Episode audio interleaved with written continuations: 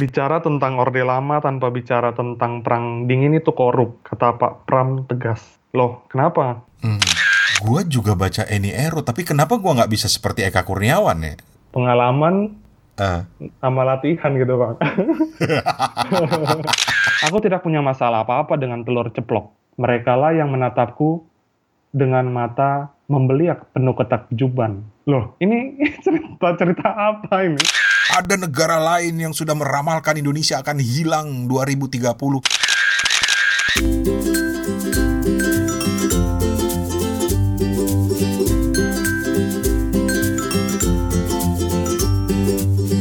Halo, Assalamualaikum Kap. Sawat Kap. Inilah Suarane Podcast episode ke-13 yang lagi-lagi nongol dengan segmen Kepo Buku bersama gue Rane Hafid dari Bangkok, Thailand dan juga co-host gue Steven Sitongan dari Ksatria Buku di Ambon. Sayangnya co-host yang satu lagi, Om Toto di Singapura masih berhalangan ya. Moga-moga nanti bisa gabung lagi lah. Oke, kepo buku ini, teman-teman, berangkat dari ide yang sederhana aja, yaitu gue yang selalu kepo pengen tahu lo lagi baca buku apa sih. Kadang-kadang ngeliat orang lagi baca buku gitu di bus atau di mana gitu, gue selalu penasaran, pengen ngintip aja, pengen kepo banget dah. Jadi ya lumayan lah buat referensi bacaan juga buat lo mungkin gitu ya, terutama yang doyan buku. Oke, langsung aja. Uh, beberapa buku yang akan kita ulas uh, hari ini beragam banget. Stephen akan share buku yang ditulis dari pengalaman seorang mahasiswa Indonesia di Amerika Serikat misalnya. Terus juga nanti dia akan share buku kumpulan fiksi mini seorang penulis Amerika Latin. Keren cuy. Sementara gue akan cerita soal novel penting yang gue yakin sedikit banyak ikut membentuk generasi gue. Yaitu novel penting banget nih ya. Novel-novelnya Annie Arrow. Serius beneran. gue lagi baca Annie Arrow soalnya. Dari mana dapatnya ntar gue cerita dah. Dan juga uh, gue juga nanti nggak ketinggalan akan ngulas satu buku yang belakangan banyak diomongin orang gara-gara disebut-sebut sama Bapak Jenderal Prabowo. Ya, rupanya Pak Jenderal yang satu ini juga bazar buku kayaknya ya. tenang tenang, gue nggak akan ngomong politik, tenang. Pokoknya ngomong buku gitu ya. Pokoknya lengkaplah buku kita hari ini. Jadi kita mulai aja dengan buku pertama yang lagi dibaca oleh Stephen di Ambon. Uh, sebuah buku lama sebetulnya, keluaran tahun 2006 kalau nggak salah. Judulnya Chicago, Chicago. Cinta Politik dan Kemanusiaan di Negeri Paman Sam, karya Baskara T. Wardaya. Baskara T. Wardaya ini menarik banget loh sosoknya. Jadi langsung aja, selamat mendengarkan.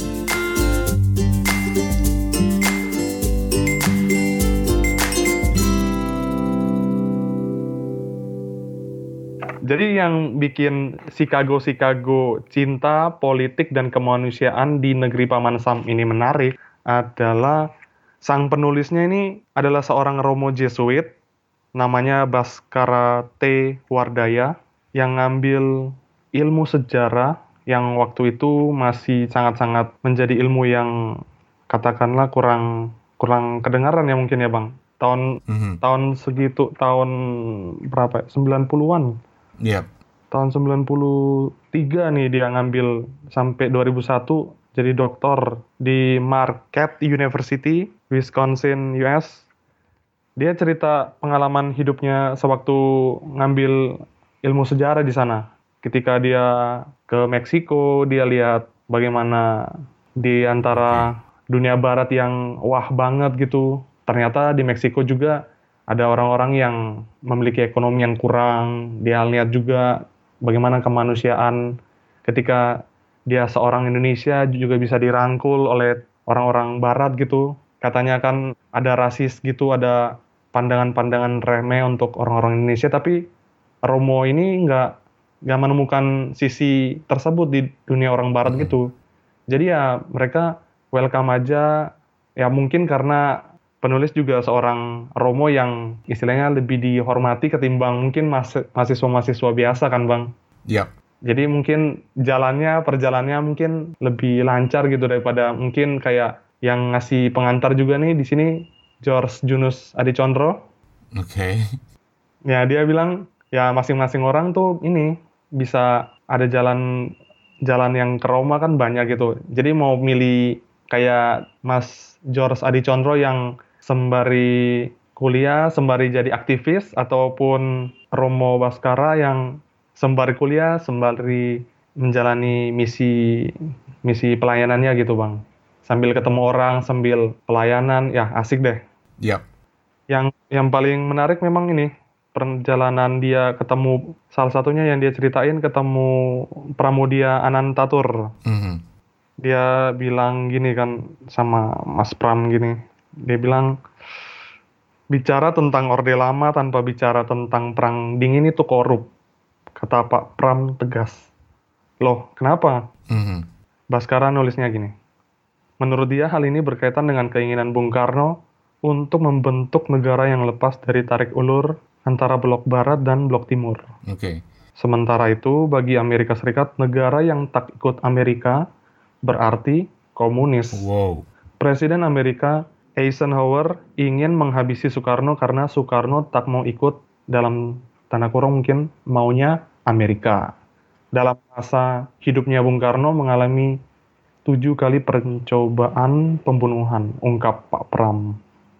Jadi ya itu benar-benar yang bikin wawancaranya yang di bab Pram Ayam dan segenggam dendam nih kayak stand out gitu dari kisah-kisah lainnya yang mungkin ya istilahnya keseharian dia strugglingnya Bapak Romo Baskara untuk ngambil riset, ketemu sama keluarga-keluarga di sana, yang dia jadi anak angkat juga gitu. Dia anak jadikan anak angkat sama teman kuliahnya, keluarga teman kuliahnya. Asik. Ah, demen nih gue pilihannya Steven kali ini. Kita akan kembali eh, setelah pesan-pesan berikut ini dari komunitas podcast Indonesia.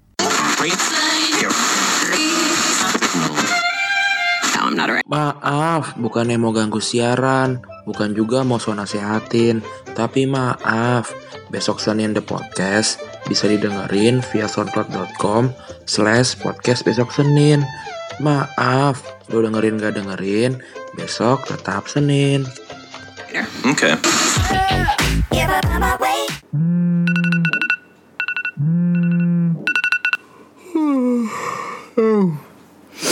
Oke Google, play Arvi Pra on podcast. All right, playing the latest episode of our Vibron podcast.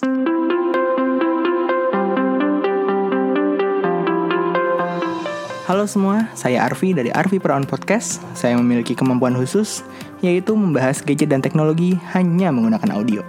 Bisa didengar di SoundCloud atau Apple Podcast dengan nama Arvi Pra on podcast. Oke, terima kasih sudah mendengarkan. Kita kembali lagi ke yang punya podcast.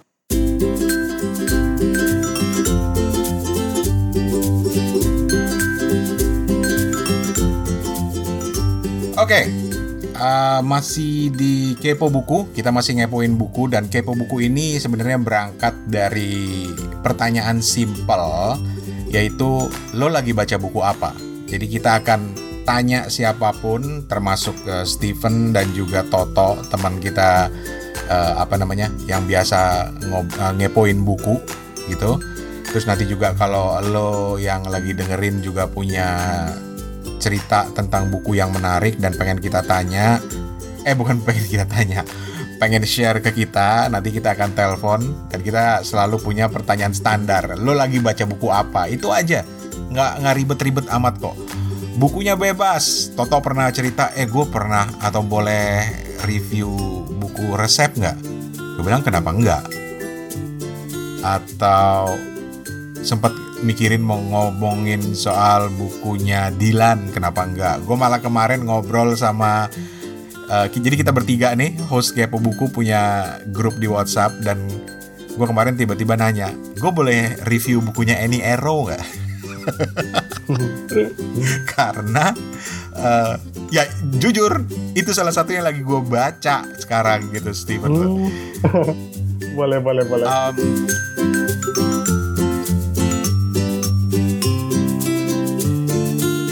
sekarang kita ngobrolin Annie Arrow. Jadi ini Ya. eh, perlu kita kasih disclaimer nanti ya bahwa ini Iya. untuk 17 tahun ke atas. Tapi gua nggak akan cerita macam-macam di situ. Gua mau cerita begini. Iya. uh, konteks Any Arrow sebagai bagian dari bacaan generasi-generasi gue. Jadi Any Arrow itu kan dari tahun 80-an ke 90-an ngetopnya ya. Gue nggak tahu, lo pernah ngalamin nggak atau tahu nggak apa itu Any Arrow? Enero tuh cuma disinggung-singgung sama Eka Kurniawan sih bang. Eka Kurniawan. Iya, novelis kenamaan kita sekarang. Ya iyalah, siapa yang nggak kenal sama dia? Terus? Jadi Enero kan Enero sebangsanya eh, novel-novelnya Pak Abdullah Harahap. Oke. Itu benar-benar kayak membangkitkan sisi sastrawi dalam diri Eka Kurniawan. Dalam hal ini, bagaimana Eka Kurniawan bisa menjadi seorang Eka Kurniawan sekarang? Salah satu pupukan bacaan yang dia dapat ya kental-kentalnya ya ini. Eh, intisari-intisari mungkin eh, plot-plot mungkin atau permainan energik kata-katanya itu dari para sesepuh-sesepuh ini tapi belum pernah baca sih Gua juga baca Any Arrow, tapi kenapa gua nggak bisa seperti Eka Kurniawan ya? Ya mungkin ini harus harus ini harus pengalaman Eh, sama latihan gitu bang itu mungkin yang membedakan kita sama dengan Mas Eka. Oke, jadi gue cuma mau sharing aja tentang Any Arrow. Any Arrow ini kan apa ya? eh, bisa dibilang salah satu cerita. novel di zaman gue yang kita bacanya itu diem-diem gitu ya. Kalau perlu covernya disobek, iya selipin di antara buku pendidikan moral Pancasila. Zaman lu kan nggak ada pendidikan moral Pancasila kan? iya iya Nah, zaman gue kita diajar untuk bermoral secara Pancasila gitu. Nah, gue inget bahwa ada temen gue tuh yang hobi nyelipin buku Any Arrow itu di sela-sela buku PMP kayak buku matematika kayak terus nanti kita baca bareng di kelas gitu. Dan kenapa jadi sedemikian bahayanya adalah karena ya ini adalah buku yang iya iya, novel iya. erotis. Gitu. Novel erotis. Nah kok iya? Gue belakangan jadi baca buku ini lagi gara-gara tiba-tiba ada temen yang iseng email ke gue hasil scannya hasil scan hasil scan dan gilanya hasil scan itu kita bahkan nggak tahu judulnya apa Heeh, karena itu tadi covernya udah hilang Dan di situ gue yakin ini asli karena itu. Pertama, covernya hilang. Jadi nggak tahu ini judulnya apa. Yang kedua, itu scan. Hasil scan yang Ya. warna kertasnya itu udah coklat-coklat gitu loh. Nah, kertas kertas kalau kita bilangnya dulu kertas stensilan. Makanya zaman gua dulu laku yang namanya disebut sebagai novel stensilan karena memang dicetak di atas kertas stensil yang murah gitu. Tapi eh, murahan tapi harganya murah juga. Gue masih inget kok zaman gua aja dulu kalau sewa itu paling 100 perak. Mm-mm. 100 perak, 100 rupiah. Kalau beli itu mungkin antara 500 sampai 1000 rupiah. sementara uang jajannya berapa Uang jajan gue dulu paling mewah itu 1000 lah. hmm Tapi oke, menariknya di gua review eh, Kep- eh, Any Arrow di Kepo buku ini karena gua nggak mungkin kutip cuy isinya kan. oh iya nggak mungkin ya nggak mungkin karena buat gue berlebihan lah ketika ada orang yang bilang inilah sastra erotis gitu. Gue bilang nggak juga gitu loh. Tetapi yang khas dari Any Arrow itu adalah gaya bahasanya itu yang straight to the point. Ada penulis di era gue seorang novelis yang ketika menggambarkan adegan seks itu penuh dengan apa ya eh bumbu-bumbu yang nggak perlu gitu ya? bukan bumbu tapi istilah atau dia nggak nggak nggak to the point. Mm-mm. gitu. Itu adalah salah satunya Motingo Boucher. Motingo Boucher itu jago banget nulis adegan-adegan dewasa tapi dia buat dengan kata-kata yang sedemikian rupa sehingga nggak dia nggak menyebut alat kelamin dia nggak menyebut eh, alat kelamin wanita alat kelamin laki-laki tapi dia me- banyak menggunakan eh, kiasan-kiasan gitu, yang juga gua nggak bisa bacain di sini. tapi gue cuma mau menunjukkan bedanya dengan Any Arrow. Kalau Any Arrow itu straight to the point. Oke. Setiap adegan itu straight to the point. Apa yang dilakukan oleh kedua tokohnya, eh, meraih ke mana tangannya, sampai suara desahan-desahan itu semua ditulis apa adanya, gitu. Dan buat gue ini menarik, Mm-mm. terutama buat anak-anak yang besar di era gue waktu masih remaja. Buat kita itu mungkin sama dengan kalau era lo itu udah era-era sekarang adalah eranya eh, video porno Mm. atau 3GP gitu ya. Oke, kita kita harus kesampingkan dulu yang namanya nilai-nilai dulu lah ya. Ini hanya untuk menunjukkan bahwa ada satu sisi era buku di zaman gue yang seperti ini kenyataannya. Gitu. Jadi ketika kita bercanda, teman-teman bercanda, nying- nyinggung Arrow, nah teman-teman yang usianya di luar kita selalu ikut ketawa karena mereka pernah dengar bahwa Annie Arrow ini adalah bacaan erotis gitu loh. Tapi Hmm. Gue yakin belum pernah baca. Lu sendiri aja belum pernah baca kan? Iya iya. Tapi Gitu. kan ini, Oke. tapi kan ini ditransmisikan lewat taman-taman bacaan itu. Emangnya nggak di nggak ditakut razia gitu ya orang-orang taman Nah. bacanya tuh. Penasaran deh. Ini yang menarik. Jadi eh, satu kebiasaan yang bagus buat gue ya di zaman gue adalah satu ada taman bacaan. Ya.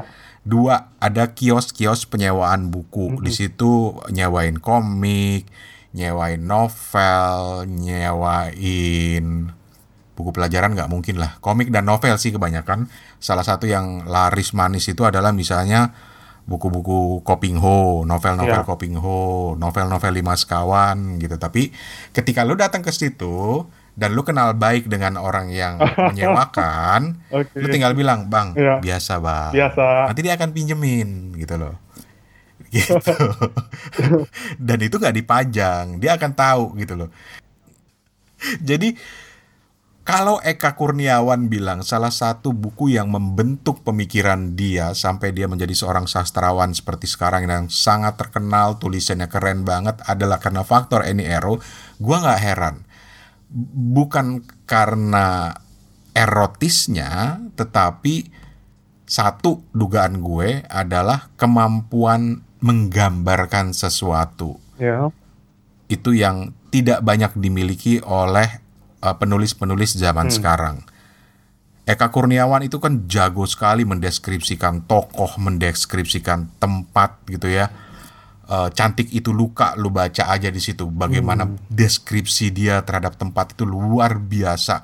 Ketika dia mendeskripsikan sebuah desa, ketika dia mendeskripsikan hal-hal yang absurd sekalipun, misalnya uh, yang gue Iya. lupa di cantik itu luka kalau nggak salah ya, yang digambarkan ada tokoh orang gila gitu itu luar biasa nempel di kepala gua tergambar bener di kepala gua dan itu tidak banyak dimiliki oleh novelis-novelis sekarang. Apalagi gua nggak mau berminat nyinyir tapi ketika gua baca metropop misalnya novel-novel metropop gua nggak nangkep itu style-style seperti itu.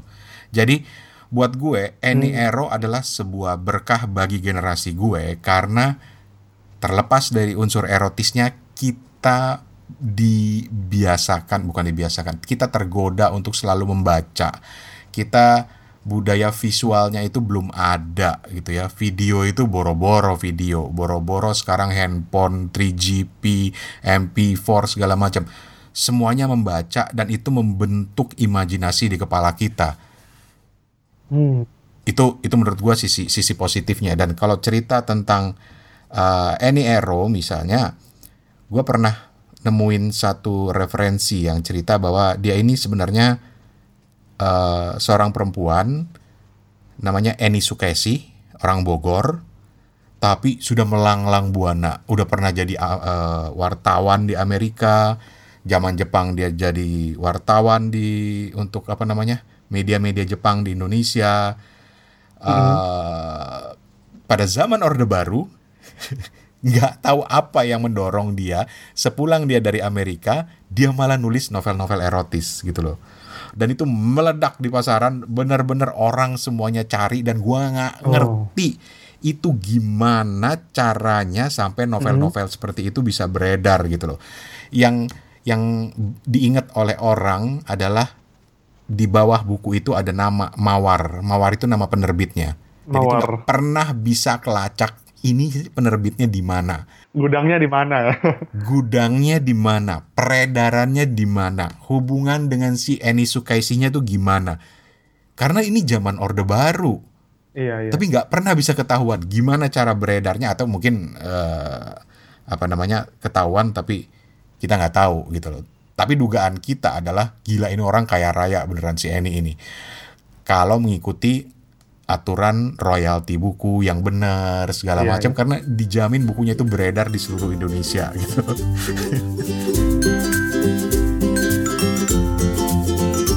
Oke, kita break lagi. Eh, biasa ada pesan sponsor dulu dari teman-teman komunitas podcast Indonesia. Jangan ke mana-mana cuy, balik lagi ntar.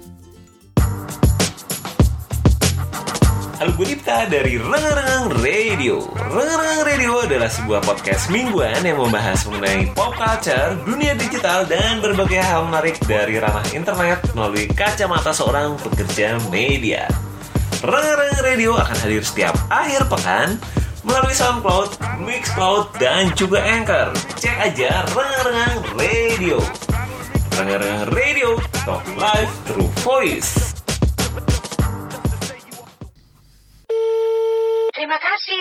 menghubungi Telkomnet. Dengan Indah di sini bisa dibantu dengan namanya? Eh, nama saya Rane mbak. Baik, Pak Rane.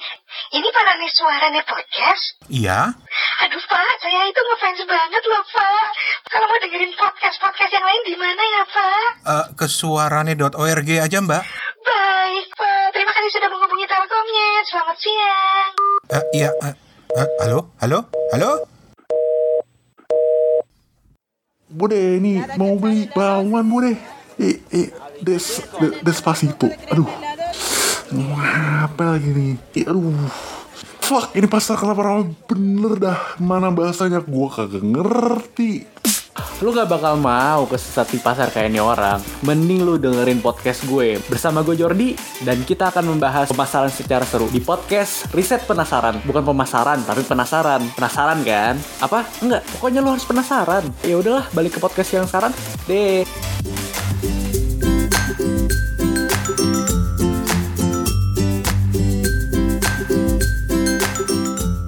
Ya, kita balik lagi di Suarane Podcast, segmen Kepo Buku, bareng gua Rane Hafid dari Bangkok, Thailand, dan Steven Sitongan di Ambon, Manise sana. Kali ini Steven punya satu buku menarik dan seperti biasa, Kepo Buku selalu berangkat dari satu pertanyaan yang paling amat sangat sederhana. Cuy, lu lagi baca buku apa sih cuy? Steven, lagi baca buku apa? Pemburu Aksara. Pemburu Aksara. Iya, ini Karya? karya Ana Maria Sua.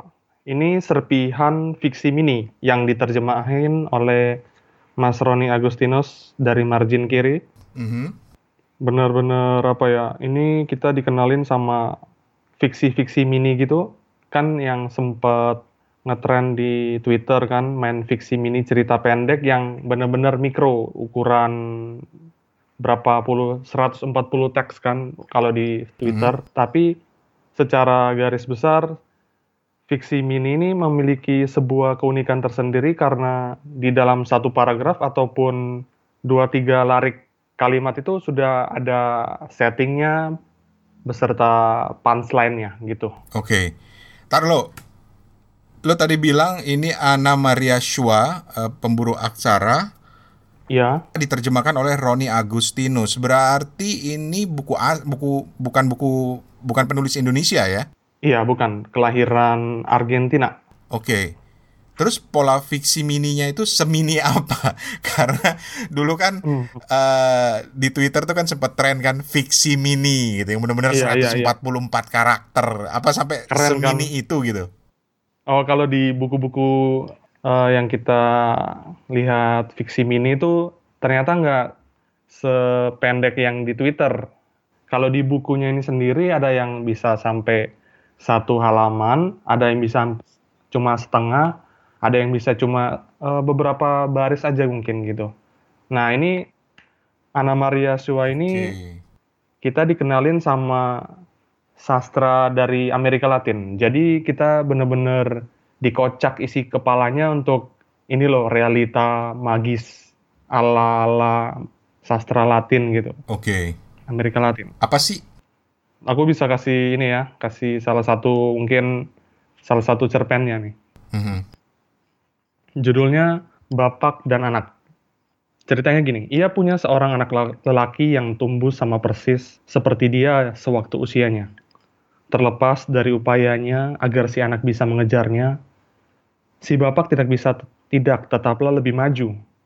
Namun demikian, sesudah sekian tahun keunggulan yang ia miliki atas anaknya mulai mengendur dan ia pun jadi ketinggalan. Jangan khawatir papa, kata anaknya menenangkan. Hidup itu bukan balapan. Memang mudah ngomong begitu kalau kau pemenangnya. Oi. Asik. Dalam, cuy. Iya, bener-bener. Dan dan di buku ini kita akan disuguhkan pada eh, fiksi mini fiksi mini seperti itu ya. Iya. Wow. Oke. Oke. Terus terus terus apa eh, yang lu dapat lagi dari buku ini? Eh, kadang-kadang memang ceritanya agak agak-agak horor gitu ya, agak-agak khas Amerika Latin ya ketika kita diceritakan fiksi-fiksi orang mati yang menjadi seorang tokoh ataupun eh, dinosaurus yang menjadi eh, tokoh utamanya ataupun malaikat kematian yang menjadi tokoh utamanya. Di sini kita dikenalkan sama ini loh eh, ratu cerita mikro tuh seperti apa gaya berceritanya gitu. Si si Ana ini dikenal dengan ratu cerita mikro. Iya, Oke. Kalau menurut lu sendiri di mana sih enaknya baca cerita? Oke, tadi eh, Steven udah ngasih contoh bacain satu cerita. Itu udah satu cerita utuh loh itu. Terus kalau menurut lu sendiri serunya di mana baca cerita kayak gitu, Steven? ini serunya tuh gini. Ketika kita pengen baca satu buku, novel, fiksi lah fiksi. Kita tuh kadang harus butuh sejam, dua jam untuk dapat feel-nya aja tuh mungkin kita harus bertati-tati untuk kenal tokonya, mendalami karakteristik di dalam toko. Tapi ketika kita baca cerpen, cerpen itu paling satu cerita itu paling 15 menit paling apalagi sastra koran itu lebih singkat lagi itu eh, durasi ceritanya. Tapi ketika kita baca cerita fiksi mini dalam sekejap itu udah nyes, udah dosisnya udah kena gitu. Udah kerasa gitu lah istilahnya. Jadi yang dibilang jadi yang dibilang kalau fiksi itu tea bag story kayak teh celup aja gitu. Ketika teh itu kita masukin ke dalam air yang hangat, air panas, udah langsung Oke. cairan air putihnya akan berubah warna, akan mengental, kita aduk-aduk sedikit, Mhm. tehnya jadi, selup kita minum. Udah, udah langsung kerasa gitu ceritanya, udah kita serap gitu. Jadi bener-bener dalam sekejap fiksi mini ini membuat kita langsung masuk ke inti cerita. Asik. Terus apa yang menurut lu khas eh, dari fiksi mininya si Ana Maria Shua ini? Ya karena baru sekali ini ya baca buku-bukunya fiksi mini baru dua, baru dua yang diterjemahin sama Mas Roni juga sastra Latin. Cuma yang sebelumnya itu dari beberapa penulis, tapi yang khusus kali ini cuma satu penulis. Yang aku kira betul-betul menarik itu ini imajinasi mereka yang kayak nggak kepikiran dari orang-orang kebanyakan gitu. Kayak dalam kehidupan sehari-hari kita nggak bakal nyangka kan kalau berpikir dinosaurus punah itu karena apa sih? Ataupun kayak gini, kayak gini, kayak gini. Hmm, sam- sembari merokok aku jatuh tertidur. Di sisi sana aku bahagia. Ini mimpi yang indah. Rokok menjatuhi karpet dan membakarnya. Karpet membakar korden. Korden membakar dufet. Dufet membakar spray. Dari rumah itu yang tersisa tinggal gundukan abu. Di sisi sana, aku masih bahagia. Tak ada lagi yang bisa membuatku bangun. Anjing. Ya istilahnya kita kadang-kadang nggak kepikiran kan bisa cerita kayak kematian dengan se Ah. semut semut gini kan bener-bener apa ya iya makanya kadang-kadang juga satu dua satu dua apa eh, bu ceritanya oh oke oke terus oh gor banget terus oke asik terus kok bisa kepikiran ya imajinasinya kayak gitu terus kayak gini lagi kayak gini lagi di 108 aku tidak punya masalah apa-apa dengan telur ceplok merekalah yang menatapku dengan mata membeliak penuh ketakjuban, ketakutan. Wow. Loh, ini cerita-cerita apa ini? Tapi ya itu, fiksi ini seperti itu. Tergantung interpretasi kita kan sebagai seorang pembaca. Dia sudah memiliki eh, waktu untuk menuliskan, dia keluarkan fiksinya, eh, ceritanya, ya udah meskipun kita sebagai pembaca kadang ngeh, kadang nggak ngeh, di situlah kekuatan dari seorang pencerita. Dia hanya mencerita, mencerita, dan mencerita. Kurang lebih kayak gitu. Mantap, mantap. Oke, itu tadi eh, sebuah buku dari Anna Maria Shua. Judulnya sekali lagi, Steven, Pemburu Aksara, Serpihan Fiksi Mini. diterjemahkan oleh. Roni Agustinus dari penerbit Margin Kiri. Oke.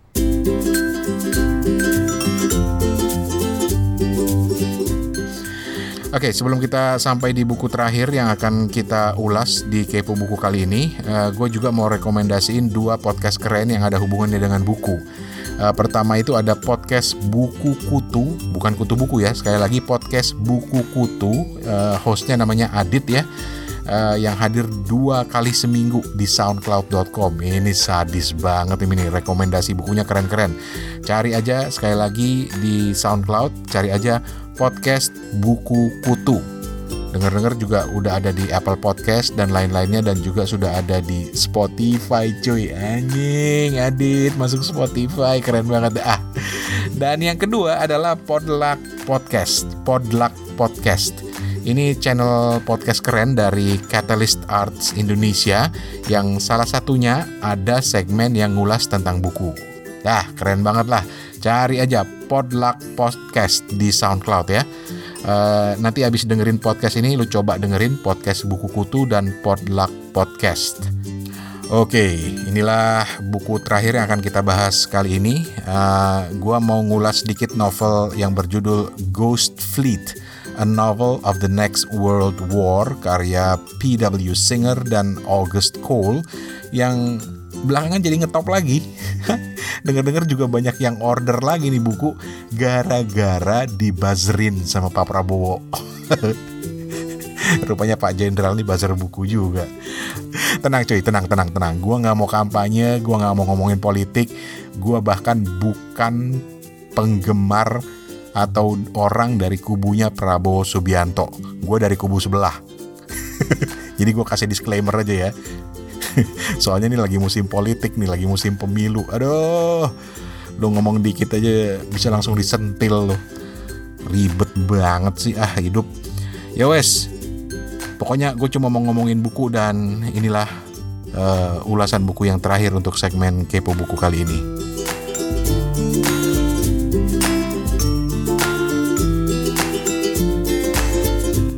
Yep. Sekarang gantian gue nih Steven. Nih, Oke. Gue terus terang ini gara-gara Pak Prabowo nih beneran nih. Hmm, buku itu ya, buku itu. Apa yo? Eh, judulnya apa tuh? Apa Flip? Ghost Fleet. Ghost Fleet. Asik. Itu Gua- langsung jadi bestseller ya katanya. Oh ya? Mm-mm, langsung dicari banyak orang mungkin dan langsung dibuka pre-order di Periplus. Hebat ya? Iya keren keren. Tapi kalau nggak salah pernah diceritain kalau salah seorang pamannya tuh memang distributor buku impor. Nggak tahu mungkin Periplus apa bukan ya? Serius. Iya makanya beliau punya eh, referensi buku-buku yang luar biasa pada waktu itu. Oke. Buku-buku yang fenomenal yang bukan fenomenal, sorry. Buku-buku bahasa Inggris, material-material bahasa Inggris yang mungkin waktu itu masih mahal banget, tapi udah dibaca sama beliau karena ada koneksi toko buku impor. Gile. Ya mungkin mungkin masih harus diuji lagi faktanya, tapi yang aku baca tuh kayak gitu. Nah, Begitu iya. ya? Oke. Ya itu. Nah, jadi gue terus terang nggak mau terjebak sih dalam perdebatan sekarang yang cenderung ke nyinyir gitu Hmm. Iya, loh. iya. Ketika Pak Prabowo bilang ada pidato, ada negara lain yang sudah meramalkan Indonesia akan hilang 2030. Yang ada kan disamber ke sana kemari tuh pernyataannya ada yang nyinyir, ada yang ketawa segala macem. Hmm. Sampai kemudian gue coba cari tahu buku apa sih, rujukan apa sih yang dibaca oleh Prabowo dan ketemulah ternyata sebuah novel. Oh iya iya. Dari situ orang nyinyir juga kan, ya novel gitu loh. Sampai kemudian gue baca ulasannya seorang teman namanya Hikmat Darmawan Mhm. yang bilang mempertanyakan emang kenapa sih kalau referensi orang novel kesannya itu mengecilkan gitu loh. Iya. Eh, dan akhirnya gue penasaran kan, gue cari tahu siapakah si P.W. Singer dan August Cole ini yang menulis buku Ghost Fleet dan ternyata mereka itu ahli geopolitik Hmm. dan konsep eh, buku novel Ghost Fleet ini menarik karena ternyata itu adalah hasil kajian mereka tetapi alih-alih disampaikan dalam bentuk jurnal misalnya atau paper misalnya justru mereka jadikan itu sebuah novel. Menarik menarik. Bisa diulas Iya bisa kan? diulas lebih dalam? Gue tuh sebenarnya bukan bukan penggemar cerita-cerita militer, cerita-cerita kayak ala-ala Tom Clancy yang dikenal sebagai mbahnya cerita-cerita militer gitu ya. Tapi Iya. asli gue tertarik baca buku ini karena kepo. Jadi, em, jadi gini eh, novel ini jadi eh, ceritanya itu muter-muter eh, di sekitar perang antara Cina dan Amerika eh, di tahun 2030 ke sana gitu ya. Dan di masa itu menariknya Indonesia itu disebut-sebut udah jadi failed state, bukan hilang sebetulnya, tapi negara yang udah gagal. Negara yang pecah belah, yang hancur gitu ya. Eh, dan itu terjadi ini menarik. Itu terjadi gara-gara perang kedua dengan Timor Leste. Hmm. Jadi tiba-tiba Timor, Timor Leste-nya jadi negara adidaya gitu ya. Adidaya.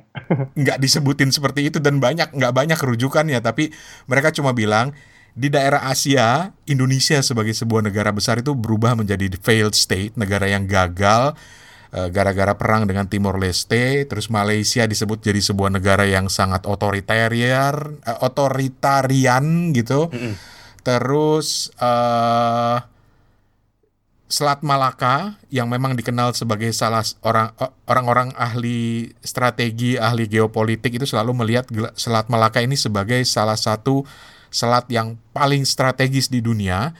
Nah, di novel itu digambarkan Selat Malaka ini kembali jadi pusat bajak laut Hmm. gitu. Jadi benar-benar Mm, uprising gitu ya. Benar-benar kayak udah distopia gitu ya. betul. Nah, ini kesimpulan gua lah. Gue baca novelnya itu benar-benar skimming. Gue pernah penasaran banget gitu loh. Bener-bener gue gue cuma habisin waktu satu hari itu dari berangkat kantor di bus, di kantor, pulang kantor sampai akhirnya tamat gitu ya.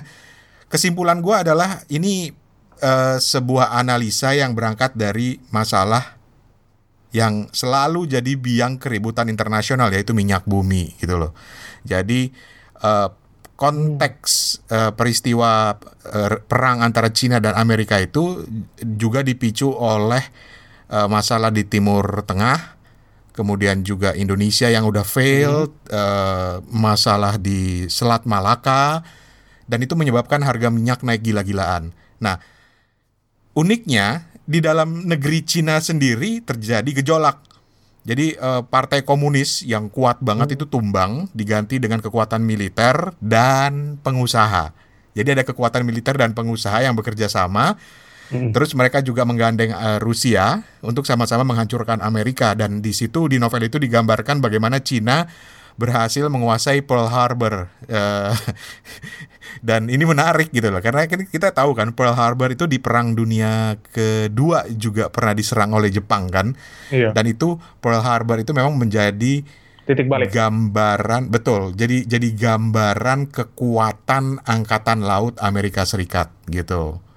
Nah, ketika itulah ini masuk ke konteks Ghost Fleet gitu loh. Kenapa ada Ghost Fleet di situ? Ghost Fleet itu sebenarnya eh, armada. Jadi di Amerika tuh ada istilah yang disebut sebagai Ghost Fleet. Iya. Armada hantu gitu. Ini sebenarnya adalah armada-armada kapal perang Amerika yang udah ketinggalan zaman. Hmm, yang udah mau direkondisi gitu ya. Ah.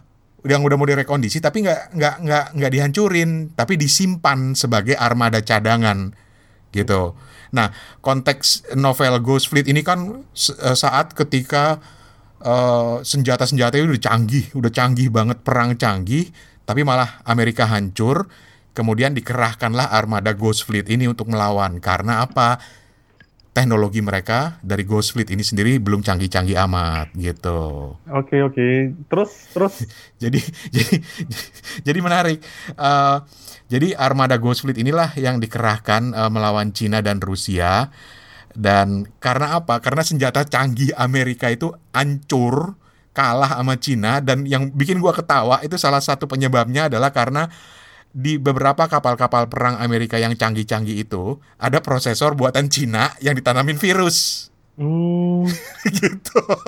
Jadi itu yang menyebabkan salah satunya mereka hancur gitu loh dan akibatnya ya ah, habislah armada-armada Amerika Serikat gitu loh. Nah terus eh gue terus terang nggak terlalu tertarik banyak sih sama ceritanya tapi gara-gara Pak Prabowo doang gitu loh. Nah ini ada satu di bagian yang ada Indonesianya ya. Jadi dia dia menggambarkan, ini gue kutip begini nih kata-katanya. iya iya. Jadi waktu itu menggambarkan ada sebuah kapal angkatan laut Amerika yang lagi patroli di Selat Malaka. Jadi dia menggambarnya begini.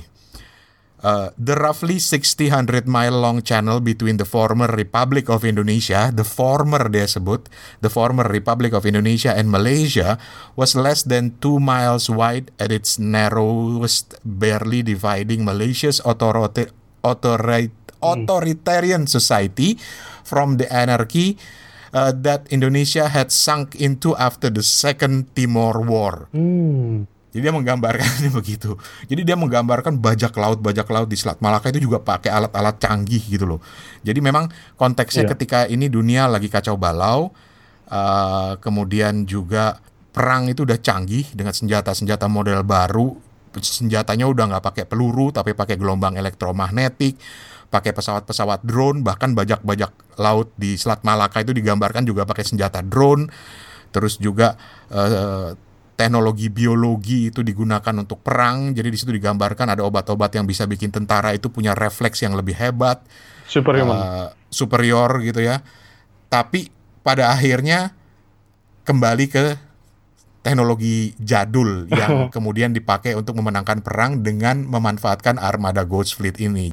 Dan gue di sini ketemu penjelasannya kenapa Pak Prabowo nyebut ini sebagai hasil kajian karena memang itu hasil kajian gitu loh.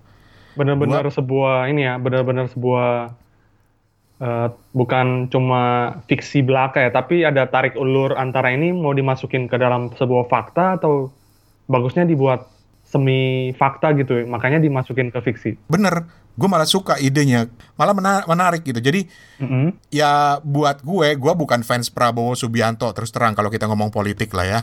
Eh, tapi ya kita nggak bisa buru-buru ngeledek Prabowo juga ketika dia ngutip novel ini gitu loh. Iya. Dan gue juga masih penasaran dari mana Prabowo tahu novel ini dan eh, kemudian gue asli gue kepo, gue cari-cari lagi artikel dan gue nemu artikel yang bilang bahwa novel ini saking saking detailnya, saking ilmiahnya itu sempat jadi rujukan buat tentara Amerika loh. Hmm, bacaan-bacaan wajib. Betul. Jadi ada seorang jenderal Amerika yang pernah jadi komandan NATO, gue lupa namanya siapa, rujukannya gue juga udah lupa, tapi di situ diceritakan dia pernah jadi komandan NATO dan kemudian jadi dekan di sebuah universitas dan dia bilang ini buku ini adalah blueprint yang keren untuk masa depan gitu loh. Hmm, Oke. Jadi di dalam buku ini Bang Rane bisa sedikit mencuri waktu untuk melihat masa depan tuh kira-kira kayak gimana ya gitu ya. Betul. Dan menarik, menarik, logis buat gue, logis banget. Hmm, Gue malah ngebayang saat kita ngobrol ini mungkin ada yang lagi nerjemahin loh ke bahasa Indonesia karena ini menarik karena ada Indonesianya walaupun nggak banyak disentuh di situ. Tapi ini gue beli di Kindle karena gue langsung cari di Kindle ada cuma 5 dolar aja gitu beli aja lah 5 dolar ini gitu kan. Gitu. Jadi eh, sekali lagi judulnya Ghost Fleet, a novel of the next world war oleh P.W. Singer dan August Cole.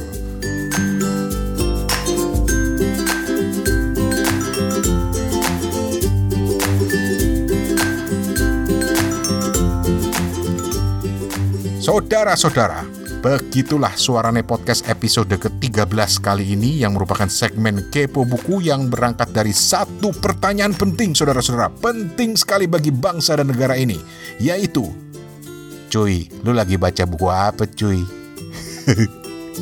gue gak mau kalah sama Prabowo, gue juga bisa pidato kayak gitu. 2030 nanti Indonesia ah ya udah mau bodo amat ah. Oke, em, apa lagi ya? Eh, oh iya, Eh, lu sendiri lagi baca buku apa? Share dong sama kita di sini, karena ke depannya nanti Kepo Buku juga mau ngajak lo semua untuk sharing buku-buku yang lu baca. Jadi lu bisa sharing lewat email, eh, kirim aja email ke gue di suarane@gmail.com. Mau ditulis kek, mau direkam, oh direkam lebih bagus lagi ya. Kirim aja ke situ ya. Em, ke depannya Kepo Buku bakal juga merambah ke Anchor di mana kita akan share cemilan-cemilan rekomendasi buku singkat di sana di channelnya Steven yaitu Kesatria Buku. Pokoknya nanti deh eh, kabar lengkapnya akan kita ceritain. Yang jelas kita mau ngajak kalian semua teman-teman gue yang baik hati dan tidak sombong ini untuk ikutan share buku yang lagi dibaca. Gitu maklum lah, gue kepo banget gue kalau ngeliat orang baca lagi baca buku apa sih kayaknya asing banget gitu loh. Apa? Any arrow? Dan jangan lupa subscribe Suarane Podcast di SoundCloud, Apple Podcast, Pocket Cast, Castbox, Google Play, TuneIn Radio, dan aplikasi podcast lainnya. Cari aja kata kuncinya cuy. Suarane kata kuncinya. Eh, mainlah juga ke website gue di suarane.org, suarane.org atau ke Facebook dan Instagram gue. Kata kuncinya sama, cari aja Suarane atau Suarane Podcast. Apalagi ya? Oh ya, eh, musik background untuk podcast ini judulnya Life of Riley, eh, karya Kevin MacLeod dari incompetech.com. Itu website keren buat nyari musik-musik yang bisa dipakai buat podcast atau buat vlog lo lah kalau mau. Dan sebelum gua pamit, saudara-saudara, pesan sponsor penting, mainlah ke toko bukunya Steven Sitongan di Instagram dengan alamat Kesatria Buku, K S A T R I A, Kesatria Buku. Eh, atau di Tokopedia juga bisa cari aja Kesatria Buku Ambon kalau di Tokopedia. Pilihan bukunya cuy, keren-keren, harga bersaing. Lo boleh cek toko sebelah kalau nggak percaya sama gua.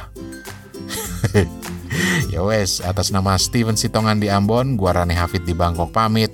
Makasih banyak. Kapun kap. Assalamualaikum kap. Permisi. Ketemu lagi minggu depan insya Allah. Bye bye. Bye bye